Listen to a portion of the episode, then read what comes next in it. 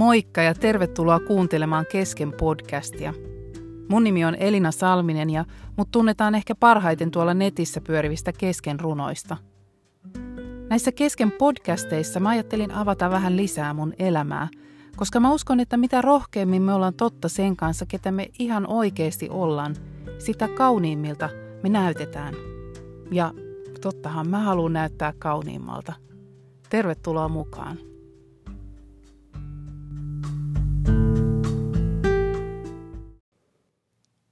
Tässä podcastissa mä ajattelin puhua vähän semmoisesta sanasta kuin pysykää ja pysymisestä, mikä ei ole meille ehkä ihmisille kauhean kivaa tai luontaista tai jotenkin semmoista hip hei hurraa, onpas kiva pysyä vaan paikallaan.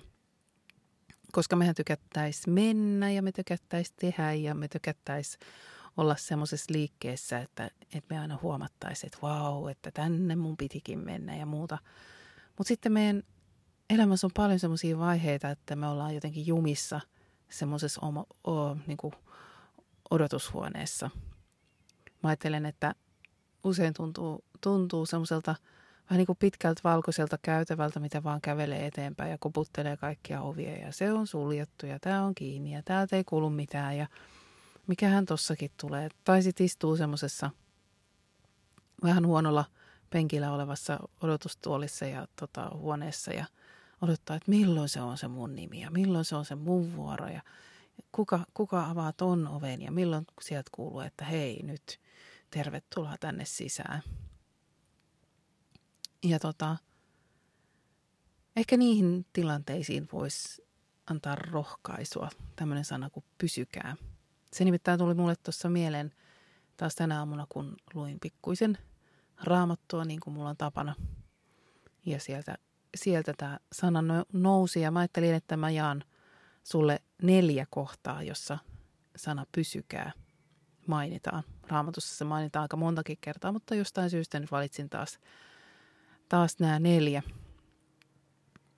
Istun täällä hikisessä autossa, on nimittäin todella hiostava ilma. Pakko pitää vähän ikkunoita auki ja toi sadekin tuolla näyttää loppuva ja ukkonen vähän jyristelee ja on oikein kunnon tämmöinen kesäinen seisova ilma, mikä on toisaalta aivan ihanaa, kun tuntuu kesältä.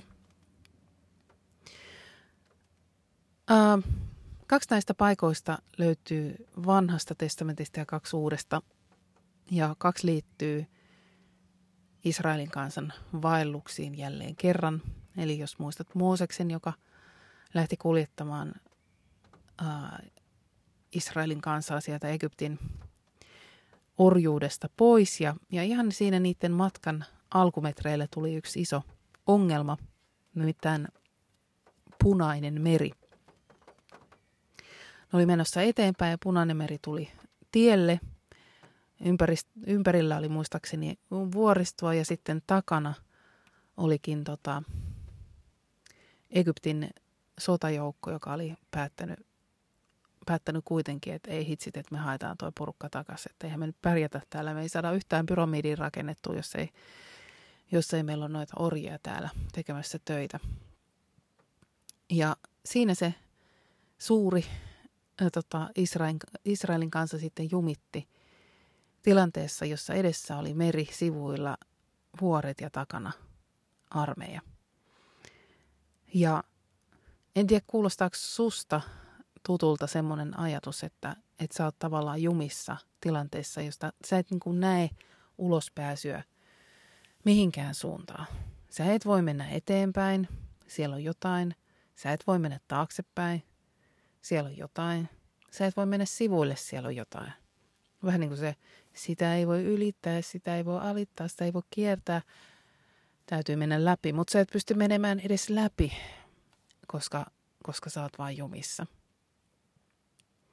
Ja jotenkin tällaiseen tilanteeseen sanoo Mooses rauhoittavat sanat. En tiedä, tajusko hän itsekään siinä kohtaa, että mitä tulee tapahtumaan.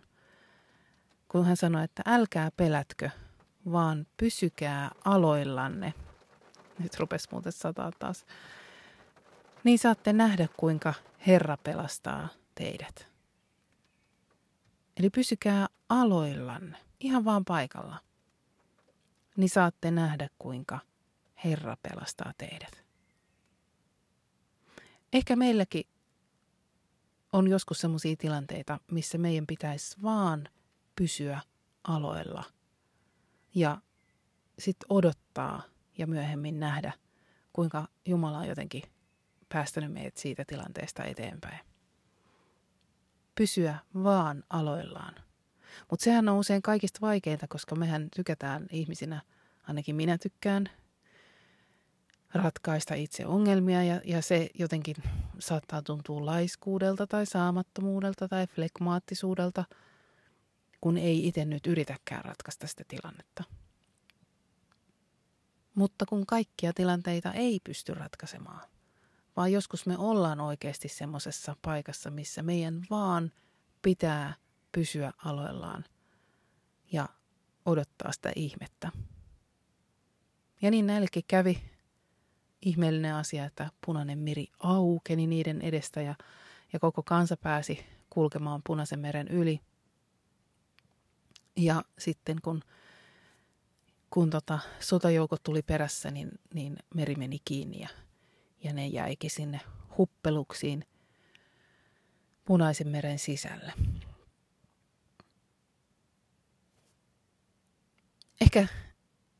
Ehkä me tarvitaan myös sitä luottamusta, että me vain pysytään aloillamme jossain tilanteessa. Odotetaan vielä vähän. Ollaan vieläkin tekemättä mitään itse, tekemättä mitään ratkaisuja, ottamatta mitään askelta. Ollaan vaan ihan paikoillamme siinä kohtaa. Muistaakseni nyt mun pitää katsoa tästä äkkiä mun Raamatusta vielä, mutta muistaakseni siinä oli englanninkielisessä semmoinen kuin, että stand firm. Joo, do not be afraid, stand firm and you will see the deliverance the Lord will bring you today. Eli niin kuin seiso siinä paikassa, missä sä oot. Ja jopa fyysisesti joskus me voidaan olla tilanteessa, missä meidän pitää vaan jäädä siihen paikallemme. Ei ottaa sitä seuraavaa askelta, vaan odottaa sitä, että me nähdään se Jumalan ihan puun takaa, oudosta kulmasta tuleva ratkaisu. No sitten kun ne jatko reissua, ne Israelin kansalaiset siellä erämaassa, niin jossain kohtaa ne sitten oli lähestymässä sitä luvattua maata ja Mooses lähetti 12 vakoojaa sinne toiseen maahan katsomaan, että minkälainen se on. Ja sanoi niille ohjeeksi, että pysykää rohkeina ja tuokaa palatessanne hedelmiä siitä maasta. Eli tuokaa jotain niin kuin tuliaisia mukanamme ja muistakaa pysyä rohkeina.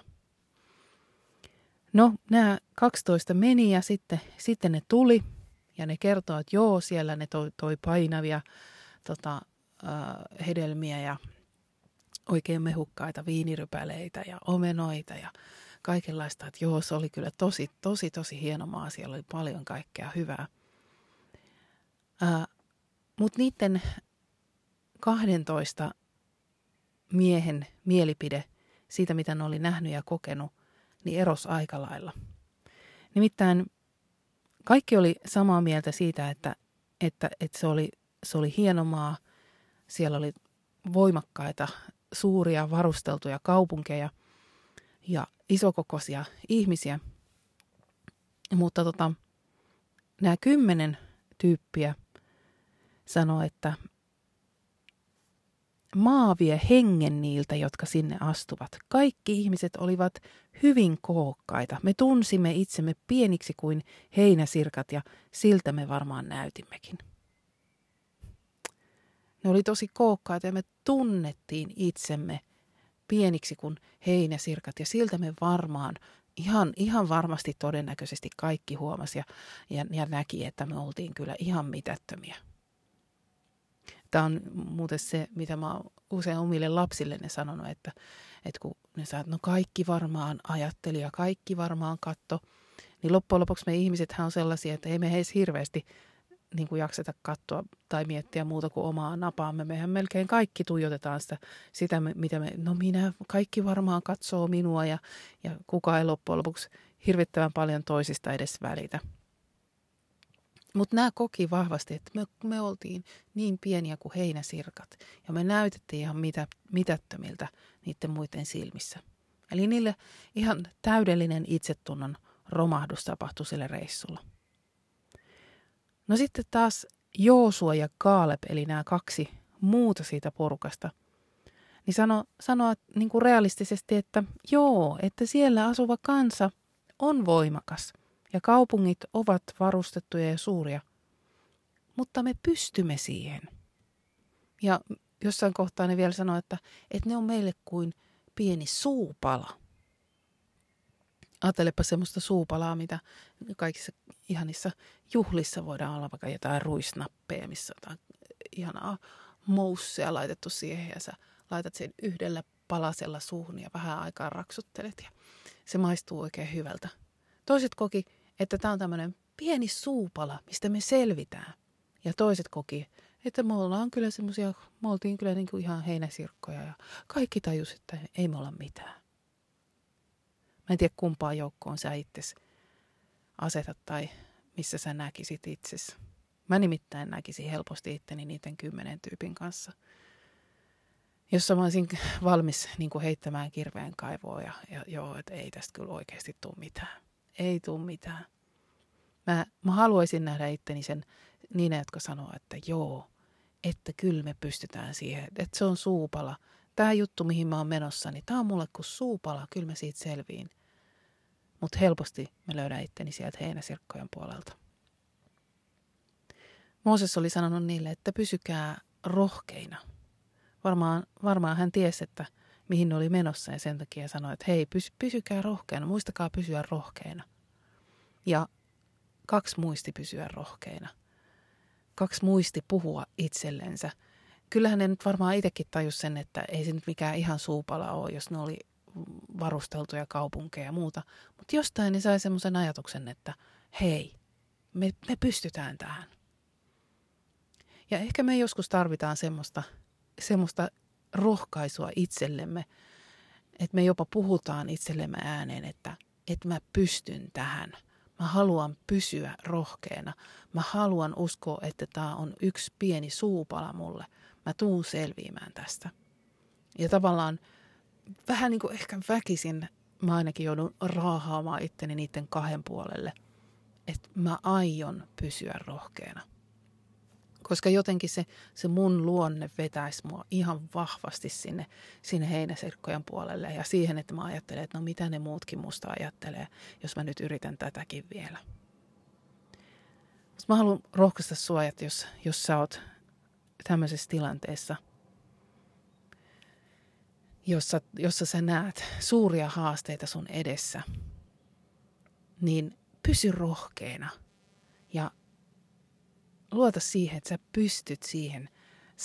Se tulee olemaan yksi suupala tai ehkä monta pientä suupalaa, mutta älä vaivu epätoivoa, vaan mene eteenpäin ja säilytä sun rohkeus. No sitten Uudessa testamentissa löytyy nämä 2 seuraavaa kohtaa. Molemmat on Jeesuksen sanoja. Yhden kerran Jeesus oli nimittäin, tai opetuslapset oli siis merellä, ei ne missään merellä oli, vaan järvellä yöllä matkustamassa johonkin ja oli aika myrskyisääkin ja yhtäkkiä ne katsoo, että mitä ihmettä, että tuolla on aave. Tuolla on mörkö. Siellä on jotain niin kuin epämääräistä tuolla niin kuin meren keskellä. Osa se varmaan niin kuin ihan hirveä tunnekin, jos soutelisi tuolla jossain Suomenkin järvellä pimeessä ja sitten sieltä tulisi niin kuin oikeasti joku valkoinen hahmo rupeisi lähestymään. Ja ne oli ihan paniikissa, että se on aave. Mutta Jeesus sanoo, että pysykää rauhallisina, minä tässä olen, älkää pelätkö. Musta on lohduttavaa se, että olkoon sitten kuinka pelottava elämäntilanne meillä, missä me ollaan. Kuinka pimeätä, kuinka synkkää. Me voidaan tietää, että hän, joka sanoo, että minä tässä olen, hän sanoo, että pysykää rauhallisena. Ja me voidaan tarttua siihen, siellä pimeydenkin keskellä siihen käteen ja sanoa, että mä haluan pysyä rauhallisena. Mä haluan hengittää syvää ja mä haluan luottaa suhun. Ja niin siinä sitten kävi, että se aave käveli siihen veneeseen ja rauhoitti koko porukan. Ja ehkä mekin joskus tarvitaan sitä kokemusta, että me voidaan vaan pysyä rauhallisena ja tietää, että mitä ikinä onkaan tulossa tai menossa, niin Jumala ei koskaan jätä meitä yksin. Hän on siellä pimeässä ja siellä meidän elämämme myrskyn keskellä aina mukana. No sitten vähän ennen kuolemaansa Jeesus piti aika kauniinkin pitkän puheen opetuslapsille. Ja tämä on nyt se, mihin mä tänä aamuna törmäsin, kun mä tähän pysykää sanaan juutuin kiinni. Ja Johanneksen evankeliumista löytyy tämmöinen kohta, kun pysykää minussa, niin minä pysyn teissä. Ja Jeesus puhuu siinä oksasta. Eihän oksa pysty tuottamaan hedelmää, ellei se pysy puussa, ja samoin ette pysty tekään, ellette pysy minussa. Mä otin just pari päivää sitten tuohon kotiin yhden tosi kauniin tai kaksi omenapuun oksaa. Ne oli älyttömän kauniita. Ehkä 2 päivää. Ja eilen illalla sitten heitin ne pois, koska eihän ne nyt ole mitään leikkokukkia. Ne ei ole tarkoitettu kestämään. Ne omenan kauniit kukkaset on tosi hentosia, vaikka se oksa onkin paksu. Ja ei tullut mieleenkään, että voisin jäädä odottelemaan omenoita niistä oksista, jotka mulla oli maljakossa. Oksan täytyy pysyä aina kiinni puussa, jotta se voi tuottaa hedelmää. Mä jossain aiemmassa podcastissa puhuin kasvattamisesta ja noista kasvimaista. Ja mä oon vähän niin kuin itsekin, mä kirjoitin ylös että minkälaisia siemeniä mä istutin siihen omaan peltooni. Ja mulla on 4 vakoa siellä kasvamassa. Neljä eri aluetta, mistä mä odotan kasvua. Ja mä edelleen lähes päivittäin lenkkeilen siitä yhden kasvimaan ohi, jossa on kauhea tohina ja siellä on paljon kasvattajia ja siellä jo näkyykin kasvua. Ja mä aina mietin, että mitähän näissä munkin vaoissa tällä hetkellä kasvaa. Mistä mä odotan kasvua. Ja ehkä mä oon jonkinlaisia versoja siellä jo nähnytkin. Jos sä odotat kasvua, jos sä odotat varsinkin hengellistä kasvua, niin silloin sun pitää pysyä Jeesuksessa. Ja silloin sä vähän niin kuin automaattisesti oot se hedelmäpuu, joka kukkii ajellaan keväällä ja sitten se kantaa syksyllä hedelmää. Mä luulen, että itse asiassa loppujen lopuksi varmaan aika moni asia täällä maailmassa tapahtuu juurikin oikealla ajallaan. Meidän oma kello ja meidän almanakkahan on vaan tämmöisiä ihmisten keksimiä asioita, joilla me yritetään pitää tästä ajasta jotenkin lukua ja pysyä täällä järjissämme. Mutta se, että me tuijotellaan kelloja, tuijotellaan päiviä ja ollaan siellä meidän omassa odotushuoneessa ja mietitään, että miksi nämä ei vieläkään ole tapahtunut, niin se ei välttämättä siltikään tarkoita sitä, että ne asiat on meidän elämässä myöhässä. Ehkä ne on just täydellisesti, täsmällisesti oikeassa ajassa, kun me vaan jaksettaisiin odottaa, pysyä kiinni siinä puussa ja odottaa sitä satoa.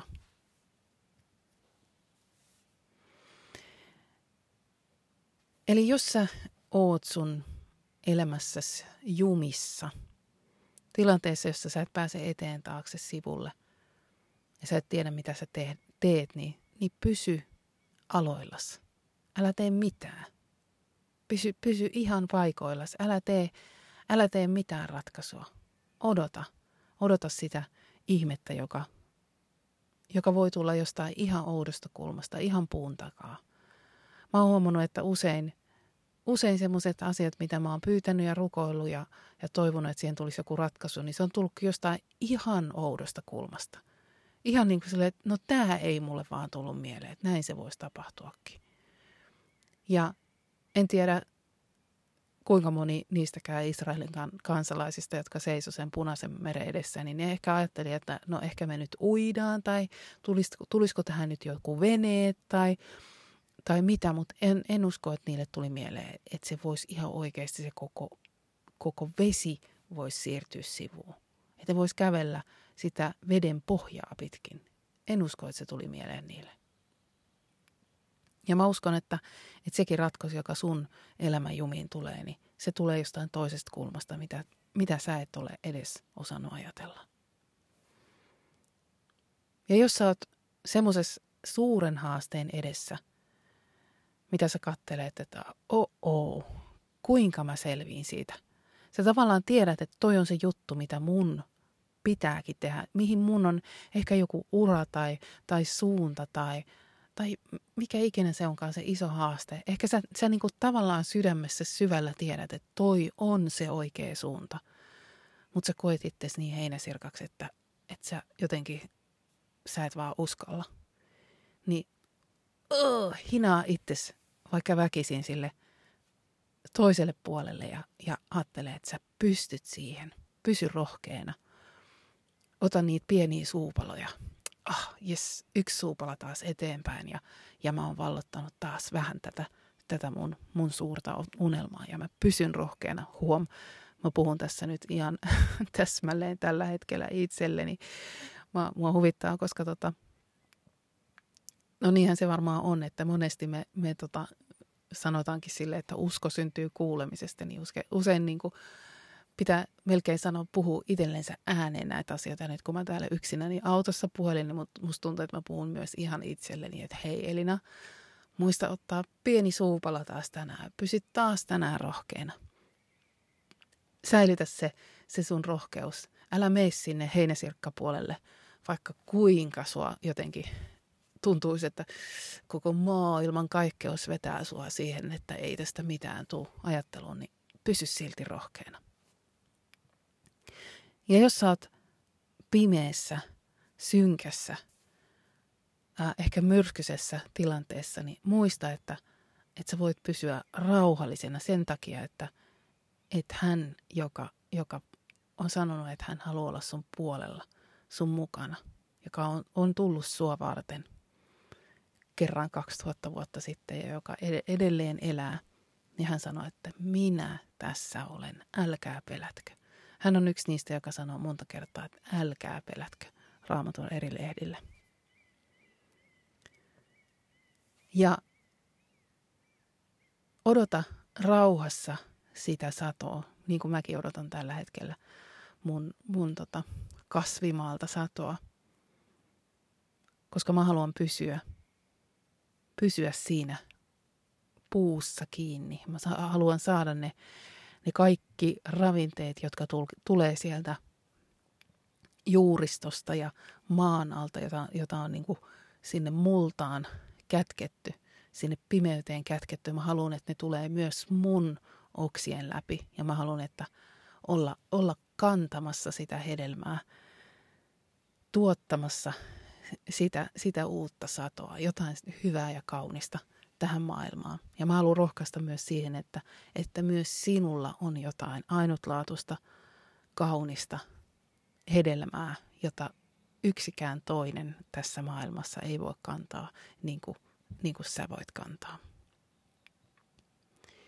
Tämmöisiä ajatuksia mulle tuli mieleen sanasta pysykää. Ja mä toivon sulle tosi hyvää päivää. Tänään on vähän tämmöinen pysähtynyt tää ilma. Niin kuin tuntuu, että ukkosta odotellaan ja hyvin hiostava ilma. Mutta just tänään on hyvä olla tässä odotushuoneessa ja pysyä paikalla, pysyä aloilla, pysyä rauhallisena ja pysyä kiinni siinä oksassa, joka kerran voi jopa tuottaa hedelmää. Oikein ihanaa päivää sulle.